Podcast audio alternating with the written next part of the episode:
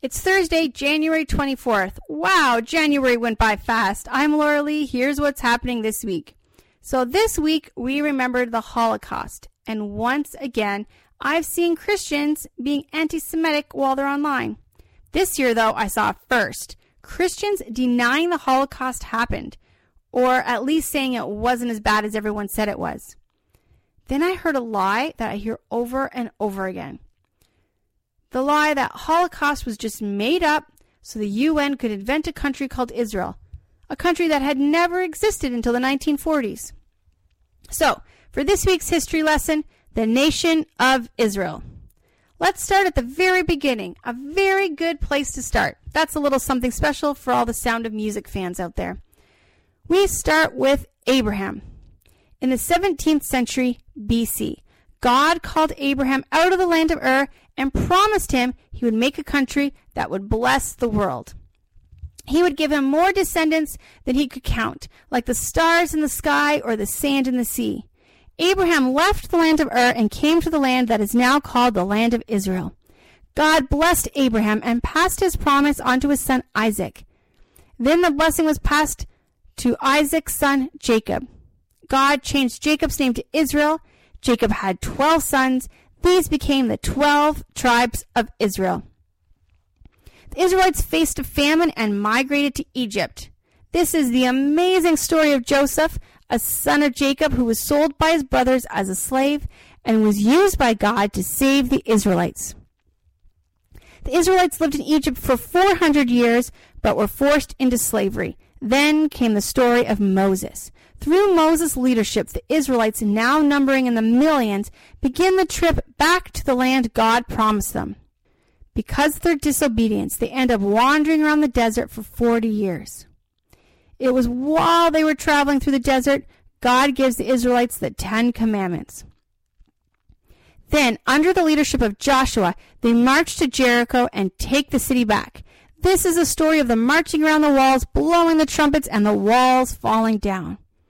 Israel then settles the land.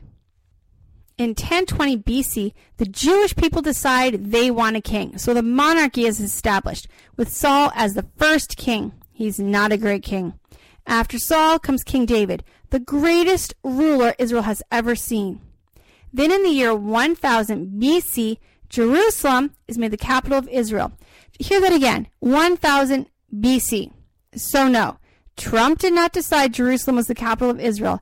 That happened 1,000 years before Jesus was born. David wants more than anything to build a temple for God. He collects the building material, but the temple is built by his son, King Solomon, in 960 BC. Then, in 930 BC, the kingdom is divided into Judah and Israel. This is why we have two terms. The Jews comes from Judah, and the Israelites, which comes from Israel. In 1722, the Assyrians attack and crush the Israelites. The people are exiled and the ten tribes are scattered. Then in 586, Judah is conquered by the Babylonians. Solomon's temple is destroyed. The Jews are exiled to live in Babylon. This is a story of Daniel and his friends who refused to eat the king's meat or bow to the statue. Then in 536 BC, the Persians captured Babylon. So the Jewish people are then under the Persians. This is the story of Daniel in the lion's den, and also the story of Queen Esther. Then, in 536 BC, the Jews are given permission to return to Jerusalem. They build a wall around the city, and the temple is built. But the new temple does not match the beauty or the splendor of Solomon's temple.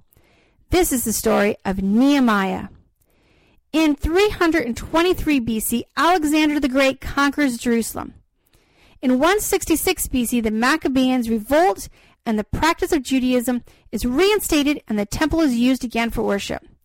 This is the story that is celebrated as Hanukkah. In 129 BC, the Jewish people are finally given independence. That only lasts until 63 BC when Rome captures Jerusalem. Under the Romans, the Jewish people are allowed to refurbish the temple. In 33 AD, Jesus dies on a Roman cross and three days later comes back to life. This is the story of the good news that can be read in Matthew, Mark, Luke, and John. For most Christians, this is the end of what they know about the Jewish people. But as we continue to look through history, we can see that God has had his hand on the people of Israel. The miracles have not ended. In 66 AD, the Jews revolt against Rome, and in 70 AD, the city of Jerusalem and the temple are again destroyed. In 132 AD, there is an uprising against Rome. It's a bloody uprising, and it leads to the genocide against the Jewish people. Around 580,000 Jews are killed. 985 villages are wiped out. The Roman emperor at the time was Emperor Hadrian. He wanted to erase any memory of Judah or Israel, so he changed the name on the map to Palestinia. This is where the term Palestine comes from. It was the land where the Jewish people lived. You can see the old architecture and the work and the word Palestine with the Star of David carved around the word. The name was changed to wipe out the memory of Israel. But God promised that Israel would be forever. And while no one remembers the name of the emperor, do you remember his name? I just said it like 30 seconds ago. His name's forgotten. But the name Israel and Judah, that name is still remembered. Then we have the Constantine rule. It's a really important part of church history that most Christians don't know about, and perhaps another podcast will really delve into this important part of history. But to sum it up, the Holy Land becomes predominantly a Christian country. However, Jews are allowed to practice Judaism at first. But then there's an uprising against the Roman rule, and so the Romans end up banishing the Jews from the city of Jerusalem. They're only allowed to come once a year for a pilgrimage so they can mourn the destruction of the temple. Then, in, from 636 all the way to 1099, the Jewish people are ruled by the Arabs. They're forced to pay a tax to this newly created religion of Islam. Under the Islam rule, the Jews are not allowed to worship in peace. They're also forced to wear the Star of David. Hitler would use this same tactic later, but it was first started by Islam. Next came the Crusades and later the Ottoman rule. Through all these years and all these rulers, the Jewish people just could not be destroyed. The Jewish communities continued to grow. That in itself is a miracle. In 1564, the Jews published the Jewish law. In 1882, a large immigration began, and Jewish people from around the world began to move back to Israel. During this time, there was a man named Spafford. He became very active in what was called the Zionist movement. He was an American lawyer and an American preacher. Spafford lost his children, all of his children except for one, and his wife in a tragic shipwreck. Spafford and his remaining daughter moved to Jerusalem and began to work tirelessly to help reestablish the nation of Israel and to give control of the land back to the Jewish people. During his travels, he sailed over the spot where his wife and his children had died. Spafford wrote the song, It Is Well With My Soul. His daughter became a famous painter, and her paintings are still famous in Israel today. Then came World War I. And after World War I in 1914, the Ottoman Empire was finally ended. Britain took control of most of the Middle East. In 1936, the Arabs had a revolt against the British, and they also attacked the Jewish people. The British, in trying to figure out what they were going to do, put together the Peel Commission. This was named after Lord William Peel. What the commission found out was that there were two people who both wanted control of the same land the Jewish people and the Arab people. So, Britain decided they would create two independent countries a Jewish country and an Arab country. The Arabs would receive 80% of the land, and the Jews would receive 20%. This 20% included Tel Aviv and Jerusalem. The Jews agreed to this, but the Arabs did not. Can I just point out that this happened before World War II and the Holocaust? So, for the next 10 years, violence against the Jewish people grew and hatred for the Jewish people began to spread, and it grew across Europe, and eventually that hatred would lead to the Holocaust. There was no place on earth the Jewish people could go and be safe. They were hated and killed everywhere. Even Jews who tried to escape and come to North America were sent back to Europe and killed. At the end of World War II, the horrors of what the Jewish people faced were uncovered. And while this killing of the Jewish people in Europe ended after the war, the Arabs continued to fight in what is now present day Israel. The Jewish people were not safe. The land was still controlled by Britain, and they didn't want this problem. The Arabs were pretty Nazi like in their hatred for the Jews. Actually, they were friendly with Hitler and supported him while he was alive. That wasn't really great for Britain to have this on their soil, the soil they were in control of. So they wanted to hand the land over and hand the problem over. But the Arab people were unwilling to allow any land to be given to the Jewish people. In 1947, Britain was done. They asked the newly formed UN solve this problem. So, in November of 1947, the UN voted and created two countries. Two. Again, the Arab state would be bigger than the Jewish state. The Jews accepted the offer and Israel was established. The Arabs rejected it. That's why the UN created the nation Israel and did not create a separate nation for the Arabs, because the Arabs refused it. So, no, the Holocaust was not a lie made up and to invent a country called Israel. The Israelites and the Jewish people had been in that land for a very long time, thousands of years. And also, the Arabs were offered a country and refused it. Then in 1948, the IDF was established. This is the Israel Military Army. They would not be defeated, ever. All the way to today, they have never lost a war. But during that year, the Arab nations were not happy that the military army had been established.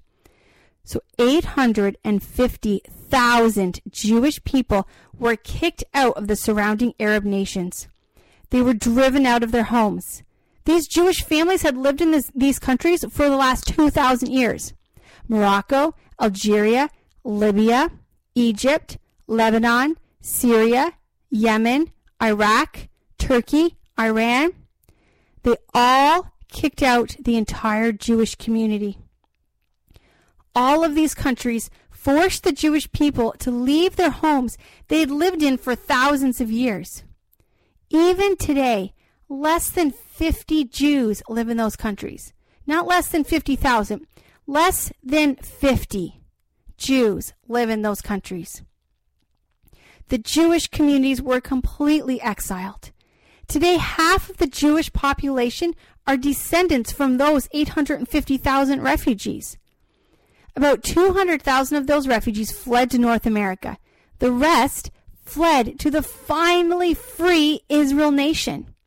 They came with nothing. They'd been kicked out of their homes and not even allowed to bring anything with them. But they quickly became part of Israel.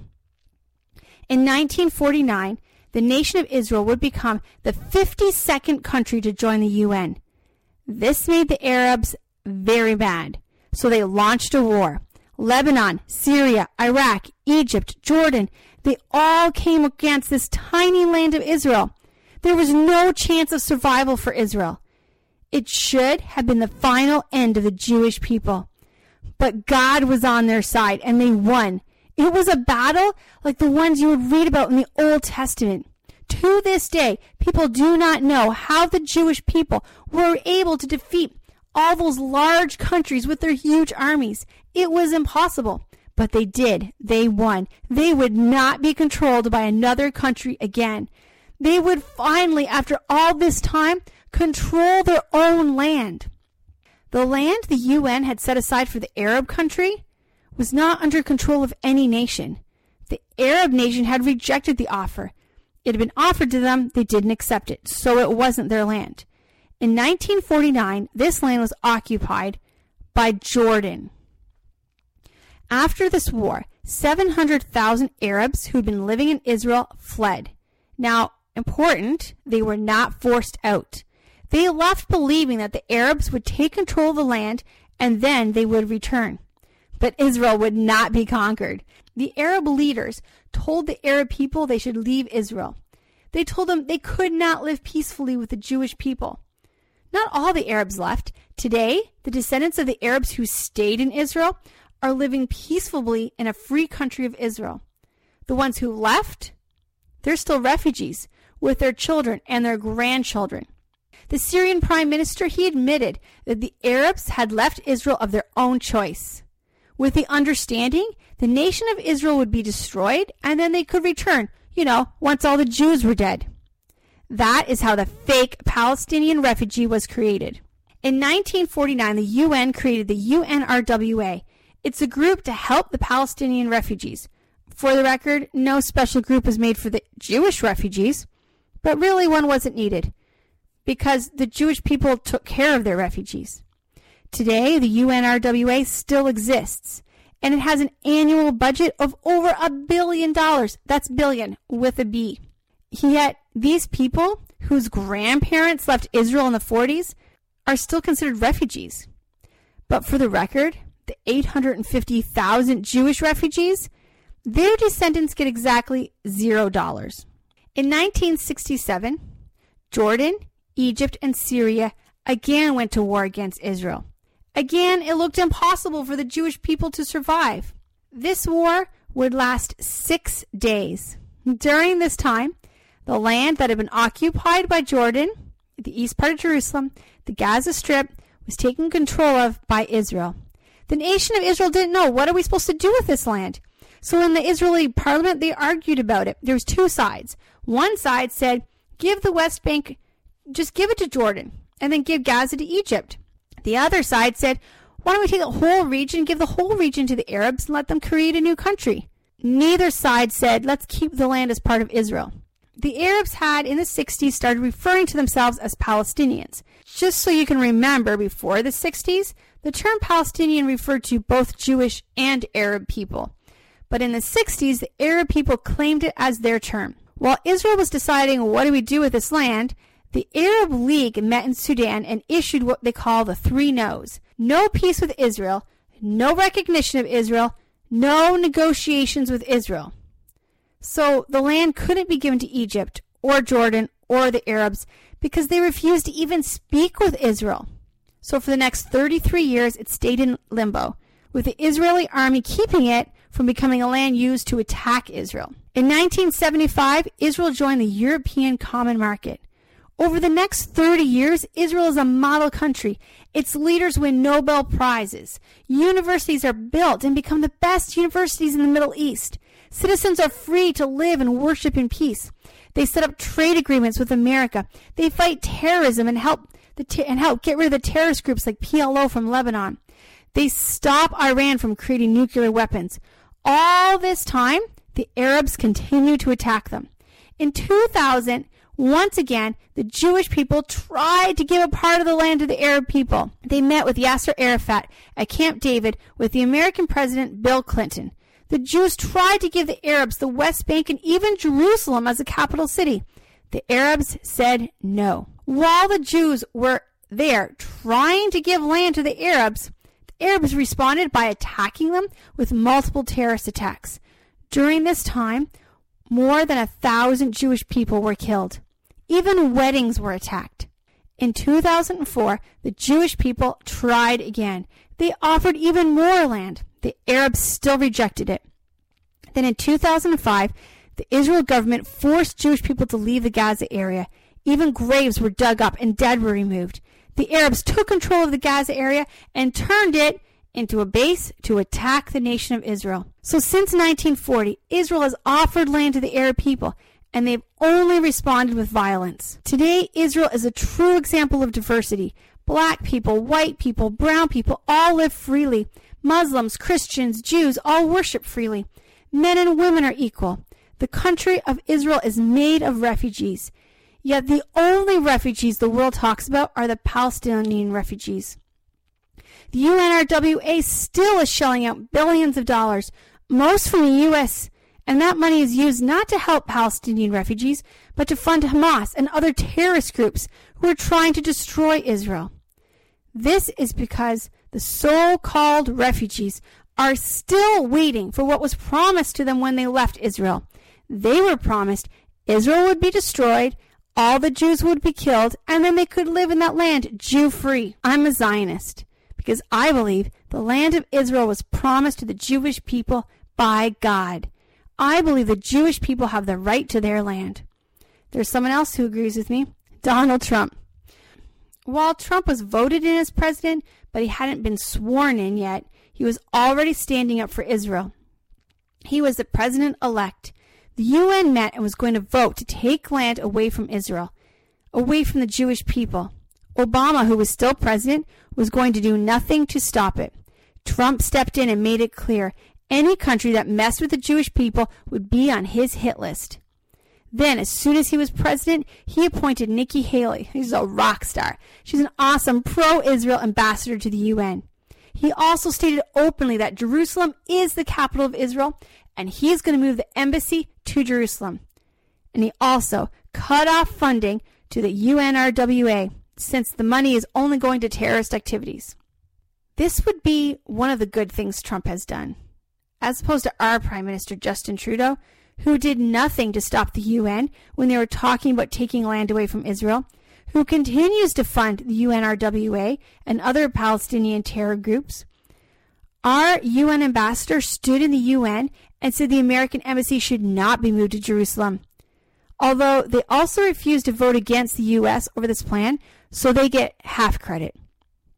But when it comes to Israel, Donald Trump gets an A plus and Trudeau gets a D minus. For the most part, Trump scores higher than Trudeau on most things, which might shock some of you who think Trump is the worst thing ever. But you know what? If you hold conservative principles and you look honestly at what Trump has accomplished, you have to agree with this. Let's look at some examples. Economics. Under Trump, consumer confidence is a 17 year high. 1 million jobs added. The stock market keeps hitting record high. There's the tax reform. While the media continues to scream, Trump hates black people, he doesn't. Under his presidency, the unemployment rate for black Americans fell to 6.8. That's the lowest level in the history of the U.S or at least since they started tracking it in 1972. Just last year, 480,000 black Americans got a job. But that's in the States. So, how does economics affect us here in Canada? Did you know that we're currently in negotiations with the United States about NAFTA? NAFTA is the North America Free Trade Agreement between USA, Mexico, and Canada. One of the huge things being negotiated right now is the Made in America clause. So, a motor company can claim that their vehicle is made in America if at least 62.5% of that vehicle is made in North America. Now, the weird part is that in 1994, a list of parts was put into the agreement. So, actually, only 62.5% of the parts on the list have to be made in North America. So, since 1994, we've come up with a few new parts, and all of those parts can be made outside of North America and the vehicle still says made in America. So Trump wants to end that. He wants a new list made with the parts we currently have in our vehicle. He also wants the percentage to be moved to 85%. Has to be made in North America. This is awesome for Mexico, Canada, and the US. However, Trump is all about the US. You know, he wants to make America great again. So he wants to add that at least 50% of the vehicle has to be made in the US. Personally, I think that's a bit high. However, I think it's a good negotiator. Could go in there, they could get it down maybe 40%. The US does buy more vehicles than Mexico or Canada, so that does make sense. This new deal would bring a lot of plants back to Ontario, especially border towns like Windsor. And Windsor could use the help. So, what does Trudeau do? He said, that's a non starter. I won't even look at it. Nope, I'm just going to go with no. Won't even consider it. Just no. In fact, Trump is getting so frustrated that at this point, it looks like he might make a deal with Mexico and leave Canada out completely. Then there's abortion. This, for me, is a big issue. First, let's start with Trudeau. Trudeau, before he even was prime minister, told his Liberal Party they were officially a pro abortion party. And if any one of them held pro life beliefs, they were not welcome in the party and they needed to leave. No one left, so he was right. That's kind of party that they are. So, to his credit, at least he was honest. But right from the start, you can see abortion is a huge issue for him. And now he's pushed his pro abortion onto all of Canada. Last week in the podcast, we talked about the Summer Student Employment Grant. In case you missed this, Trudeau will not allow you to even apply for the grant unless you're pro abortion. So let that sink in. Let's look at Trump on the other hand. While running, Trump was clear he was pro life and he saw abortion as murder. And I'll admit, I was wrong about Trump on this issue. When he first started running and he would say he was pro life, I thought he's just saying that to get the vote. However, in the last debate with Hillary Clinton, I could see the conviction as he spoke about the value of life, and his presidency has proven this to be true. It started out by appointing the Supreme Court and then followed with 12 other pro life appointees to smaller courts. This is going to impact the United States for the next two to three generations. He also reinstated the Mexico City policy. This is a policy that was put in place by Ronald Reagan, and it would cut fundings to groups that America was funding outside of its borders if that group was performing abortions. Clinton ended the policy, Bush reinstated it, Obama ended it, and now Trump has reinstated it. The reason this policy is in place is so that the tax dollars of a pro life person does not fund abortions.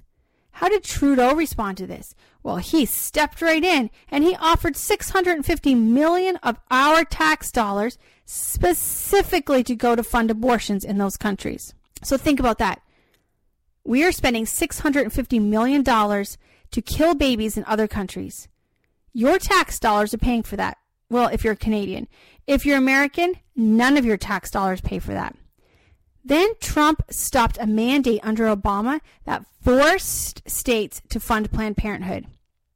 In an upcoming episode, we're going to do the history and the facts of Planned Parenthood, but for now, let's just say they're basically an abortion factory. If they stopped doing abortions, they would have to close.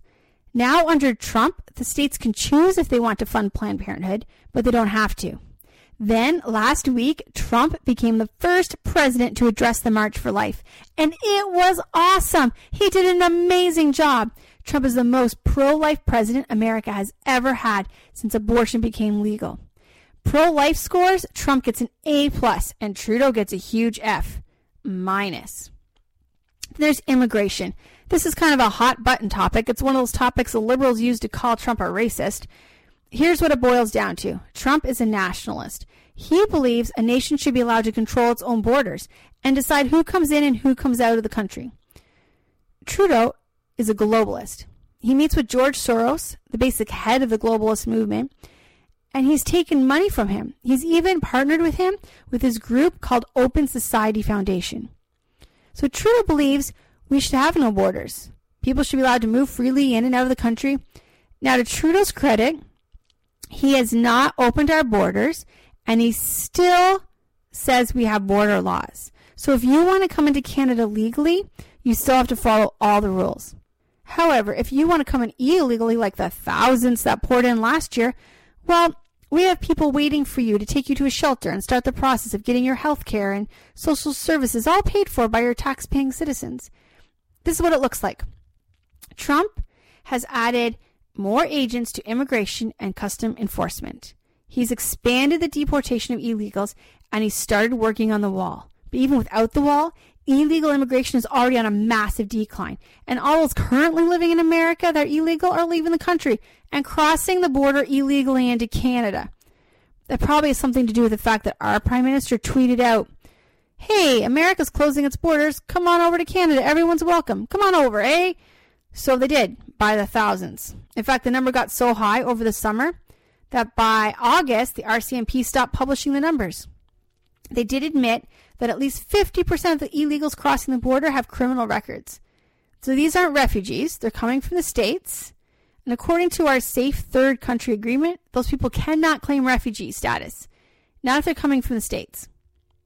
These people are welcome not in our borders, but in our fields. Honestly, like they drop them off near a field, they get out of these nice vehicles, get their luggage out of the trunk, walk across the field.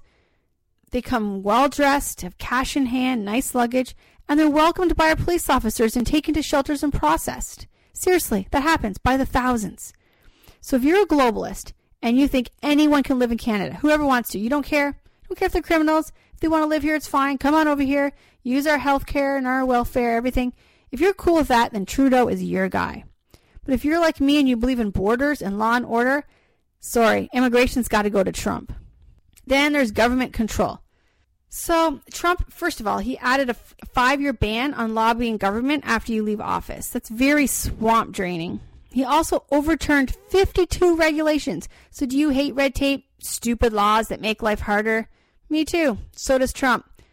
Over the last 20 years, the United States added 13,000 regulations. Trump added zero and got rid of 52. I'm pretty close to libertarian. I like the government to mind its own business and stay out of my life. So I kind of love this about Trump. So does the market. Investors know that every regulation that's ended means businesses make more money. So the market is going through the roof. So how's Trudeau with government control? Well, he literally passed a law that says it's against the law to misgender a person. That doesn't just mean he or she, any made up gender. You have to know it and use it. And if your boss, if you're the boss and one of your employees misgenders someone, you're to blame.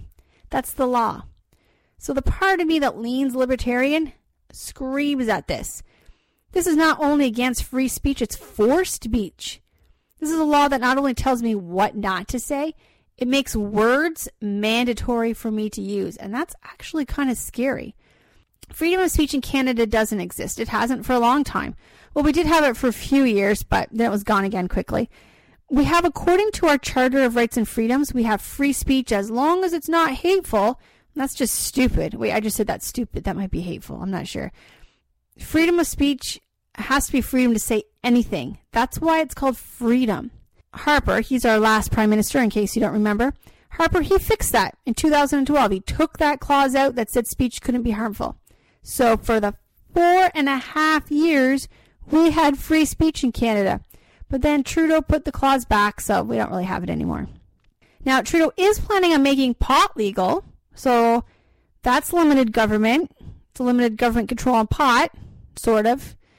Actually, the government's going to be taking over the pot industry and will be legislating it and controlling it. So if you're a pot smoker, government's not going to control that anymore. That's know, works for you. But if you're a pot dealer, you're about to get hit with reality that Trudeau just took your job. But you can uh, apply to work as a clerk at one of his dealer shops. They're going to kind of look and feel like the LCBO except for pot. So if you like regulations, you love red tape, Trudeau is your guy. But if you like freedom, well, Trump's your guy. What about the world scene? Well, Israel, we covered that already. North Korea, covered that in episode two. Just sum it up real quick. North Korea, it's super evil. They've been evil since they were funded by the Russians. Trump's actually doing something about it. All the presidents leading up to him did nothing. Hopefully, it's not too late. Then there's the ISIS problem. Trump said when he was running for office, he's going to end the conflict in Syria and take care of ISIS. And people laughed at him. And then he did that. He took Mad Dog Mattis and told him, do whatever needs to be done. And now ISIS is basically out of Syria and basically done. Soldiers are fleeing to Canada. Yeah, a bunch of Canadians went to Syria to fight with ISIS. And now, yay, they're coming back to Canada. So, just in case you don't know, let's recap ISIS. They kidnap girls and make them into sex slaves, burn people alive, drown people, behead people, crucify people. The stories we hear from survivors, they all sound like this. ISIS would march into a town, take men, women, and children into the center of town, kill them brutally, and scare the rest of the town into submission. There's one story of a missionary family who was singled out this way. The 12 year old son was brought to the center of town. He was told to deny Jesus Christ. The 12 year old would not. 12 year old. So they cut off his fingers he still would not deny Jesus. So they took this 12 year old boy and his dad and they crucified them. And while they were hanging on the cross, they took the wife, the mother of that boy, and raped her. Over and over again. One by one, the ISIS soldiers raped her, then killed her. That's what the 12 year old and his father watched as they died on a cross. This is ISIS. Trump took care of ISIS by killing them. He took care of the terrorist organizations by dropping the mother of all bombs. He did what should be done kill them. Meanwhile, Trudeau's answer to ISIS is poetry. And you did not hear me wrong. It's actually poetry. There's a story coming out in the newspaper about CSIS. There's a memo that was uncovered. And in this memo, we learn that there's a weekly report on the number of ISIS fighters that are returning to Canada. Weekly. This is a weekly report that went out every week in 2016 and 2017. How big is this number that there's a weekly report? Not a monthly report, weekly. According to this member, this memo, there's four categories these fighters are in. Just returning to Canadian life, returning to radicalize others, returning so they could send financial aid to ISIS, returning to plan attacks on Canadians.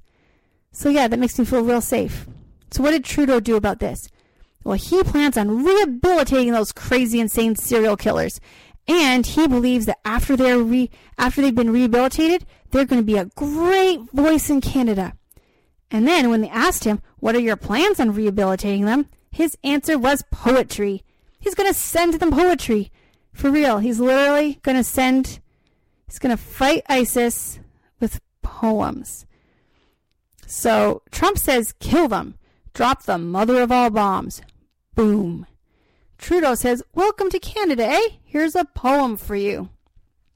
So you're in Canada, you're nice, quiet cul-de-sac. The kids are out in the cul-de-sac playing some hockey.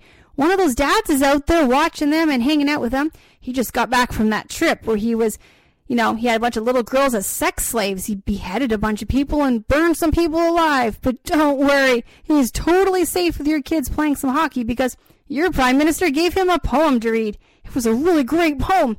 It made him realize that sex slaves is a bad idea and he should just say no to beheadings. So you're totally safe and you don't have to worry about it at all. Okay, when it comes to world events, I'm going to kind of go with Trump on this one.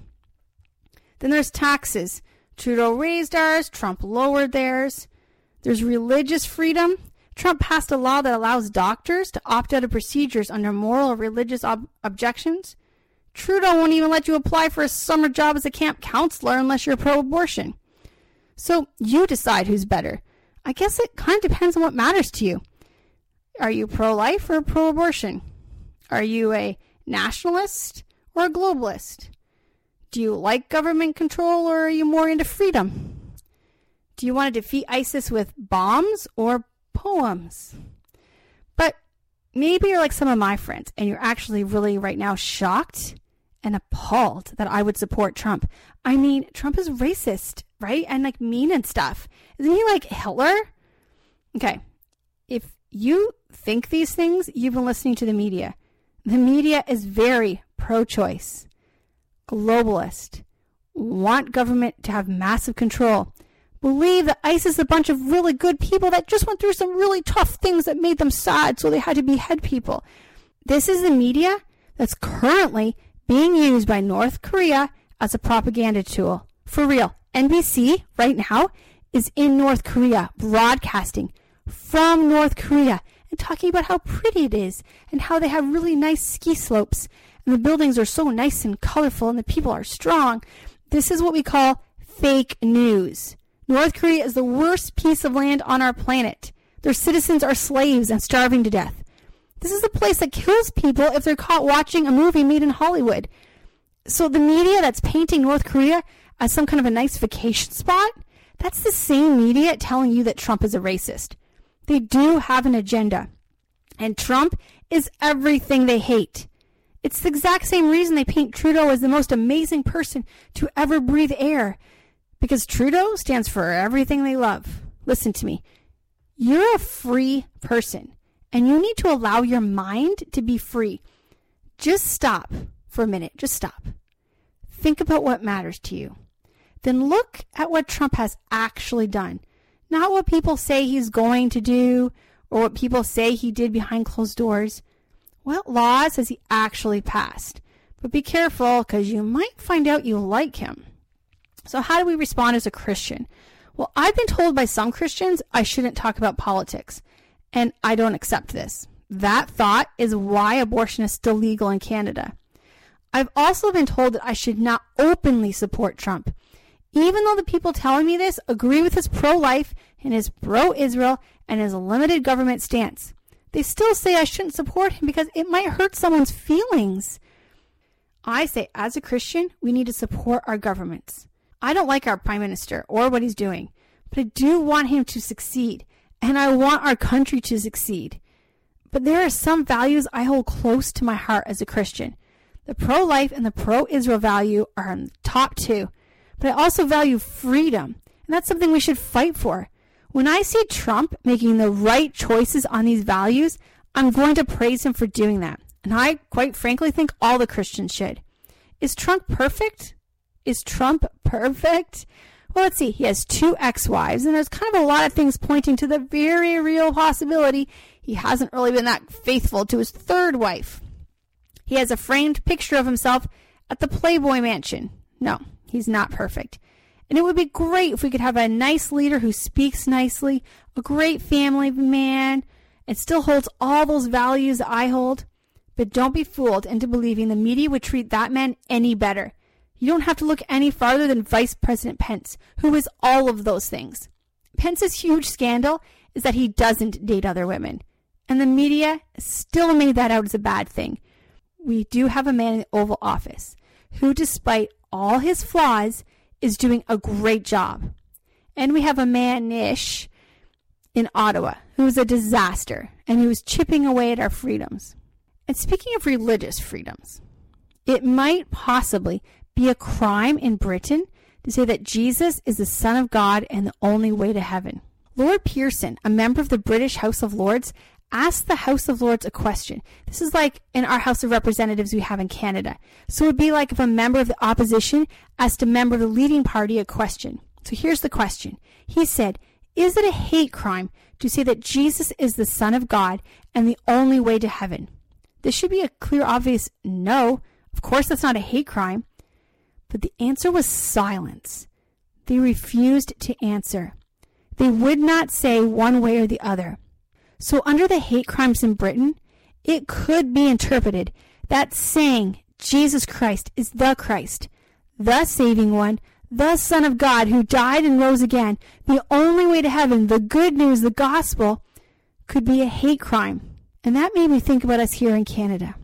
You know, Spurgeon said, A time will come when instead of shepherds feeding the sheep, the church will have clowns entertaining the goats.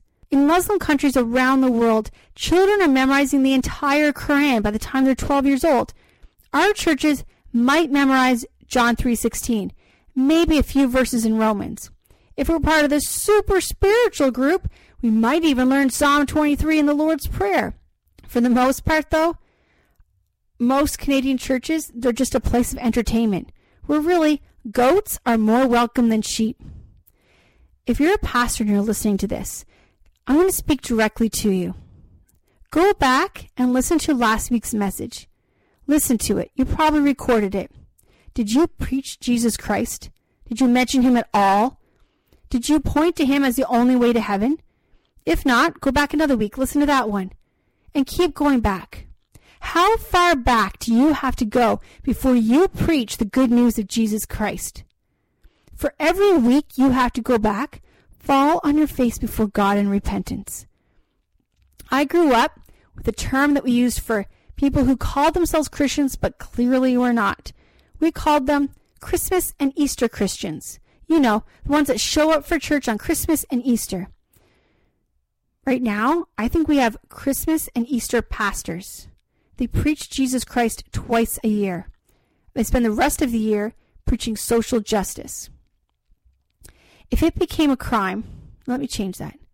When? When it becomes a crime to preach Jesus as the Son of God and the only way to heaven, what's going to happen to your church? What's going to happen to you? If nothing would happen, you're not a preacher. What is this message? I end every podcast with this message, and I do it for a reason.